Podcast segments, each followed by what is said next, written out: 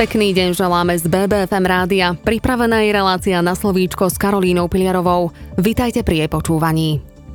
Banská Bystrica sa zapojila do projektu Partnerstvo pre otvorené vládnutie. Mesto sa tak stalo súčasťou 56 samozpráv na svete, ktoré sú súčasťou tejto iniciatívy. Cieľom projektu je vytvoriť akčný plán s témami ako spolupráca, participácia a transparentnosť.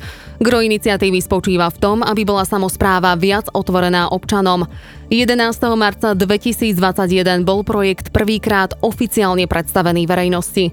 Banská Bystrica sa tak do projektu zapája práve v období, keď je zo strany oponentov vedeniu mesta najviac vyčítané nedostatočné zapájanie občanov do prípravy projektov v meste a nedostatočná participácia obyvateľov ako taká.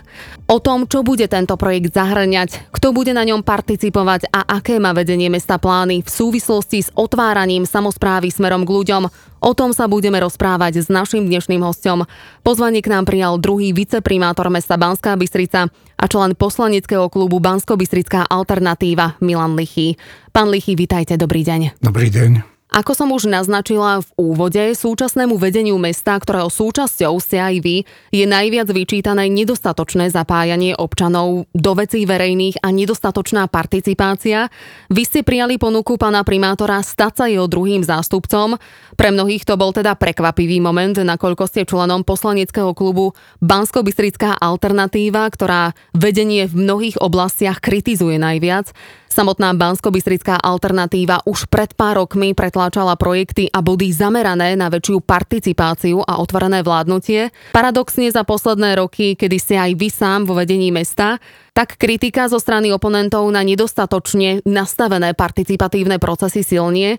Ako to vnímate? Nedarí sa vám teda tieto body pretlačiť vo vedení? E, ďakujem. Prijal som ponuku stať sa členom vedenia mesta. Slubovali sme si od toho nastavenie vzťahov, ktoré nás čaká, nech, nech v meste vládne kdokoľvek. Musíme hľadať e, porozumenie v prospech mestských vecí. Myslím si, že je e, pošarmotená dôvera medzi samozprávou a verejnosťou. Súvisí to s viacerými dôvodmi. Možno, že e, mala byť moja funkcia taká ako nejakého mediátora. Neviem posúdiť, čo, či sa mi niečo tomu podarilo e, prispieť, neviem to objektívne vyhodnotiť, ale určite niektoré veci sa pohli dopredu. A pokiaľ ide o témy bansko alternatívy, tak áno, aj téma participácie, ktorú presadzujeme, aj tému e, reakcia, e, reakcia na, na klimatickú zmenu, čiže aj v tejto oblasti, aj, aj v iných, ale Určite toto nebude, nebude hneď a zaraz, že sa uh, tie vzťahy zmenia. Myslím si, že veľa vecí sa podarilo, len málo možno, že sú hm, odkomunikované verejnosti a možno, že tá blbá nálada súvisí aj s tou situáciou, aká je teraz aj v krajine. Dobre, ako vy teda hodnotíte to, či sa vám darí teda pretláčať tie body uvedenia to znamená u pána primátora a pána prvého viceprimátora. Áno, e, mám priestor povedať si svoj názor. Niekedy, teda, ten názor je vypočutý. A Ale či je akceptovaný? Niekedy je akceptovaný, nevždy. Akčný plán bude súčasťou projektu, ten budú teda vytvárať zástupcovia mesta, zástupcovia spoločnosti, napríklad podnikatelia, akademická obec, študenti, znevýhodnení občania a verejnosť ako taká. Potom tu vznikne ešte jedna skupina, tzv. klub OGP, to je podporná skupina pre participatívny proces. K tej sa ešte dostaneme. Moja otázka ale znie, či vy si konkrétnych ľudí, ktorí budú akčný plán vytvárať, teda cieľene vytipujete, alebo sa samonominujú, alebo ako vlastne prebehne ten proces výberu. Pretože to, že tu budú zastúpení podnikatelia, to je vec jedna. Druhá, akí podnikatelia to budú?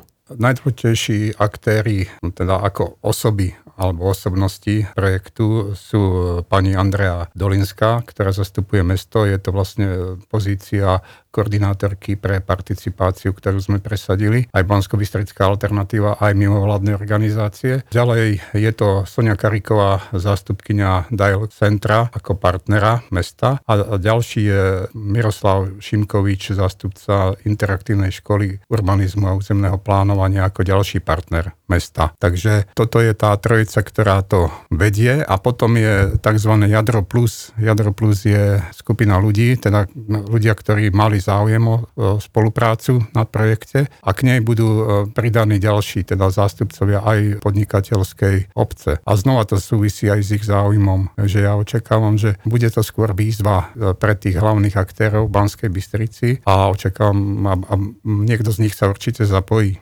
Čiže sa samonominujú takzvané. Áno. Poďme sa pozrieť na tie tri princípy iniciatívy pre otvorené vládnutie. Prvým princípom je transparentnosť. To by pre občanov malo teda znamenať, že budú vidieť a rozumieť tomu, ako vláda v tomto prípade vedenie mesta funguje, čiže z toho vyplýva, že sa musia, respektíve by sa mali sprístupniť údaje a informácie o oblastiach ako verejné výdavky, zákazky, lobistická činnosť, výkon verejných služieb, do akej miery môžu byť teda sprístupnené tieto údaje. Alebo spýtam sa inak, Aký rozdiel nastane v tom, ako sú sprístupňované tieto údaje teraz a ako budú potom? ten rozdiel. Zaoberá sa tým Komisia Mestského zastupiteľstva pre modernú samozprávu, čiže tá téma sa volá Open Data alebo Smart Agenda, čiže aby bolo čo najviac e, údajov, ktoré máme k dispozícii sprístupnených. Na webovej stránke mesta je už množstvo takýchto údajov sprístupnených. Je potrebné to dokončiť aj, aj teda jednotlivé vrstvy geografického informačného systému a zverejniť aj ďalšie údaje. Množstvo takých údajov tam je, len nie sú vždy prezentované nejakým zrozumiteľným spôsobom. Čiže na tom treba tiež pracovať, aby bol zrozumiteľný povedzme aj rozpočet mesta, pre obyvateľov mesta e, majú možnosť pripomienkovať a takisto aj ďalšie dokumenty, ktoré, ktoré sú predložené na verejné pripomienkovanie. A teda čo najviac údajov, aby sa dostalo na webovú stránku. A k tomu, e, k tomu však takisto vybavovanie podnetov e, obyvateľov, aby obyvateľia vedeli, ako ich podnety skončili, aby to vedeli aj ostatní, len, nie oni sami a aby mali pocit, že to mesto, mesto je priateľské, že tie, tie podnety alebo aj nápady vybavuje a má záujem. Ďalším princípom a za posledné obdobie veľmi pertraktovaná téma a to je participácia. Je to často aj nepochopený pojem, ktorý má viacero úrovní. Participácia ako taká, čiže zapájanie občanov by mala znamenať to, že občania teda vedia ovplyvniť dôležité rozhodnutia, čiže by mali byť zapojení do rozhodovacích procesov. Začať sa ale musí primárne informovaním občanov, aké sú možnosti, respektíve ste vo vedení mesta a druhým zástupcom primátora. Vy tú informovanosť Banskej Bystrici vnímate ako dostatočnú? No, nevnímam ako dostatočnú. Ešte jeden údaj z roku 2018, pretože ďalšie neboli. Transparency International zaradilo mesto Banská Bystrica na 8. miesto v tých zverejňovaní informácií. Čiže to, to je pohľad zvonku pohľad znútra, ale je taký, že tie informácie nie sú ucelené a pokiaľ, pokiaľ sú e, prezentované, tak e, zrejme obyvateľi mesta očakávajú viacej. Ale znova je to aj o tej pošramotenej dôvere, ktorú, ktorú je potrebné naozaj napraviť tou participáciou, účasťou obyvateľov pri rozhodovaní. My nástroje máme, len ich je potrebné používať viac. Dobre, tak sa pozrime aj teda na to, že teda vyššou úrovňou participácie je aj možnosť rozhodovať o participatívnom rozpočte. V mestách, v ktorých je teda takýto rozpočet tiež zavedený, sa do procesu rozhodovania alebo hlasovania o samotných projektoch zúčastňuje aj niekoľko tisíc občanov, napríklad keď si vezmeme len mestskú časť Nové mesto v Bratislave, pričom v decembri 2020 sa obyvatelia mohli zapojiť a hlasovať za projekty, ktoré budú financované z tohto rozpočtu v Banskej Bystrici a tu sa zapojilo len 376 ľudí. Asi nikomu teda nemusím pripomínať, že v Banskej Bystrici žije vyše 75 tisíc obyvateľov, takže nám je všetkým jasné, že záujem je minimálny. Okrem toho celého v Banskej Bystrici beží participatívny rozpočet už 7 rok, takže to rovnako môže počiarkovať nedostatočnú informovanosť. Áno, ale možno aj nedostatočné finančné prostriedky, pretože Panská Bystrica dáva 40 tisíc do participatívneho rozpočtu, je potrebných um, viac, minimálne 100 alebo 150 tisíc a možno aj nielen občianské, ale aj investičné plnenie. V štatúte uh, participatívneho rozpočtu Banskej Bystrici je však uh, nie je zavedené elektronické hlasovanie. Je zavedené hlasovanie v nohách, takže každý, kto hlasuje, musí prísť na mestský úrad alebo na radnicu a e, nemôže hlasovať z obývačky. Prečo je to tak, že Banská Bystrica vyčlenila na participatívny rozpočet len 40 tisíc eur? Je to aj preto, že poslanci mestského zastupiteľstva, teda niektoré skupiny poslancov majú názor, že participácia je zabezpečená prostredníctvom výboru mestských častí a občianských rád, kde idú e, financie 2 eur na jedného obyvateľa a realizujú sa rôzne akcie v mestských častiach. Participatívny rozpočet v Banskej Bystrici, ešte keď sme teda e, pri ňom, tak je nastavený tak, že mesto stanovilo maximálnu sumu na jeden projekt v hodnote 10 tisíc eur. Porovnajme si to s inými mestami na Slovensku, ktoré stanovili maximálnu sumu oveľa nižšiu. V mestách s podobnými počtami obyvateľov sú sumy vo výške okolo 4 až 5 tisíc eur. Čiže v Banskej Bystrici sa, to, sa skôr majú šancu teda rozbehnúť väčšie projekty väčších komunít a tie menšie komunity, ktoré vznikajú na uliciach alebo sídliskách, majú menšiu šancu prehlasovať veľké projekty. Viacerí vám teda vyčítajú, že tie menšie komunity sa nemajú ako rozbehnúť a nemajú sa ako presadiť. Čo na to hovoríte? No, v Banskej Bystrici je ešte taká špeciálna situácia, že participatívny rozpočet eh, riadi predovšetkým koordinačná rada zložená z dobrovoľníkov, spolupráci mestom, s mestom samozrejme a tá koordinačná rada teda rozhodla, že pod, budú podporené tie väčšie projekty, ktoré majú ako keby väčší e, dosah. Názor Bansko-Bystrickej alternatívy bol podporiť e, viac malých dobier, aby sme podporili viac menších akcií, ktoré budú e, vo viacerých častiach mesta. Čiže súhlasíte s tým, že naozaj ten rozpočet je nastavený tak, aby podporoval väčšie projekty? Áno, Mestu, ako som už spomínala, sú vyčítané nedostatočné konzultácie projektov s verejnosťou.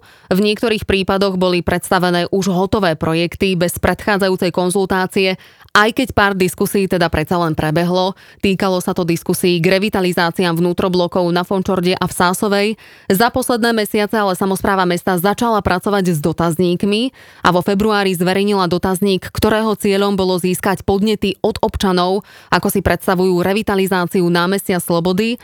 Do dotazníka sa zapojilo pre niektorých prekvapivo veľké množstvo ľudí a moja otázka teda znie, či sa chystá nejaký takýto dotazník aj v najbližšej dobe na ne nejakú určitú konkrétnu tému? Najvypuklejší prípad zanedbania participácie je projekt revitalizácie Mestského parku. Samozpráva si to uvedomuje a verím tomu, že, že to bude účinné a že vedenie mesta bude pokračovať ďalej. Áno, je nadviazaná spolupráca s Univerzitou Matia Bela, s pani docentkou Brozmanovou a tie dotazníky by mali robiť odborníci pre ďalšie projekty v meste. Ďalším atribútom otvoreného vládnutia je aj zodpovednosť. Mesto Banská Bystrica nie je až tak veľké, aktivisti, kritici a oponenti sa tu navzájom celkom dobre poznajú, minimálne o sebe vedia. Ako budú chránení oznamovatelia a iné osoby, ktoré budú napríklad upozorňovať na plýtvanie financiami, na nedbanlivosť, korupciu vo verejnej správe a podobne, pretože to tiež musí byť súčasťou otvoreného vládnutia, ak tu chceme mať skutočné otvorené vládnutie a nie len na papieri. To je aj to nastavenie vzťahov. Ja všade pripomínam, že ten, čo kritizuje, je náš e, kamarát, pretože nám odhaluje slabé miesta a pomáha nám pri rozhodovaní. Čiže veľmi som ocenil, keď e, dostal e, cenu srdce na dlani Tomáš Tajcher, ktorý je takým eh, našim nie kritikom, ale hm, kontrolorom zvonku a vážim si prácu takýchto ľudí, pretože nerobia to kvôli tomu, aby spravili mestu zle, ale práve naopak, aby odhalili tie, miest, tie slabé miesta a mohli sme prijať správne rozhodnutia. Čiže tá eh, ochrana oznamovateľov by mala byť nastavená v legislatíve, predovšetkým štátnej legislatíve a to dlhodobo je potrebné. A pokiaľ ide o mesto, myslím, že zatiaľ som nezaregistroval nejaký vypuklý prípad, kde by teda sa ublížilo niekomu za to, že pomohol, tak dúfam, že to bude pokračovať ďalej pomohol rovná sa skritizoval. Tak ste to mysleli. Áno. Pomohol však, otvoriť oči v pomohol niektorých... otvoriť oči. Áno.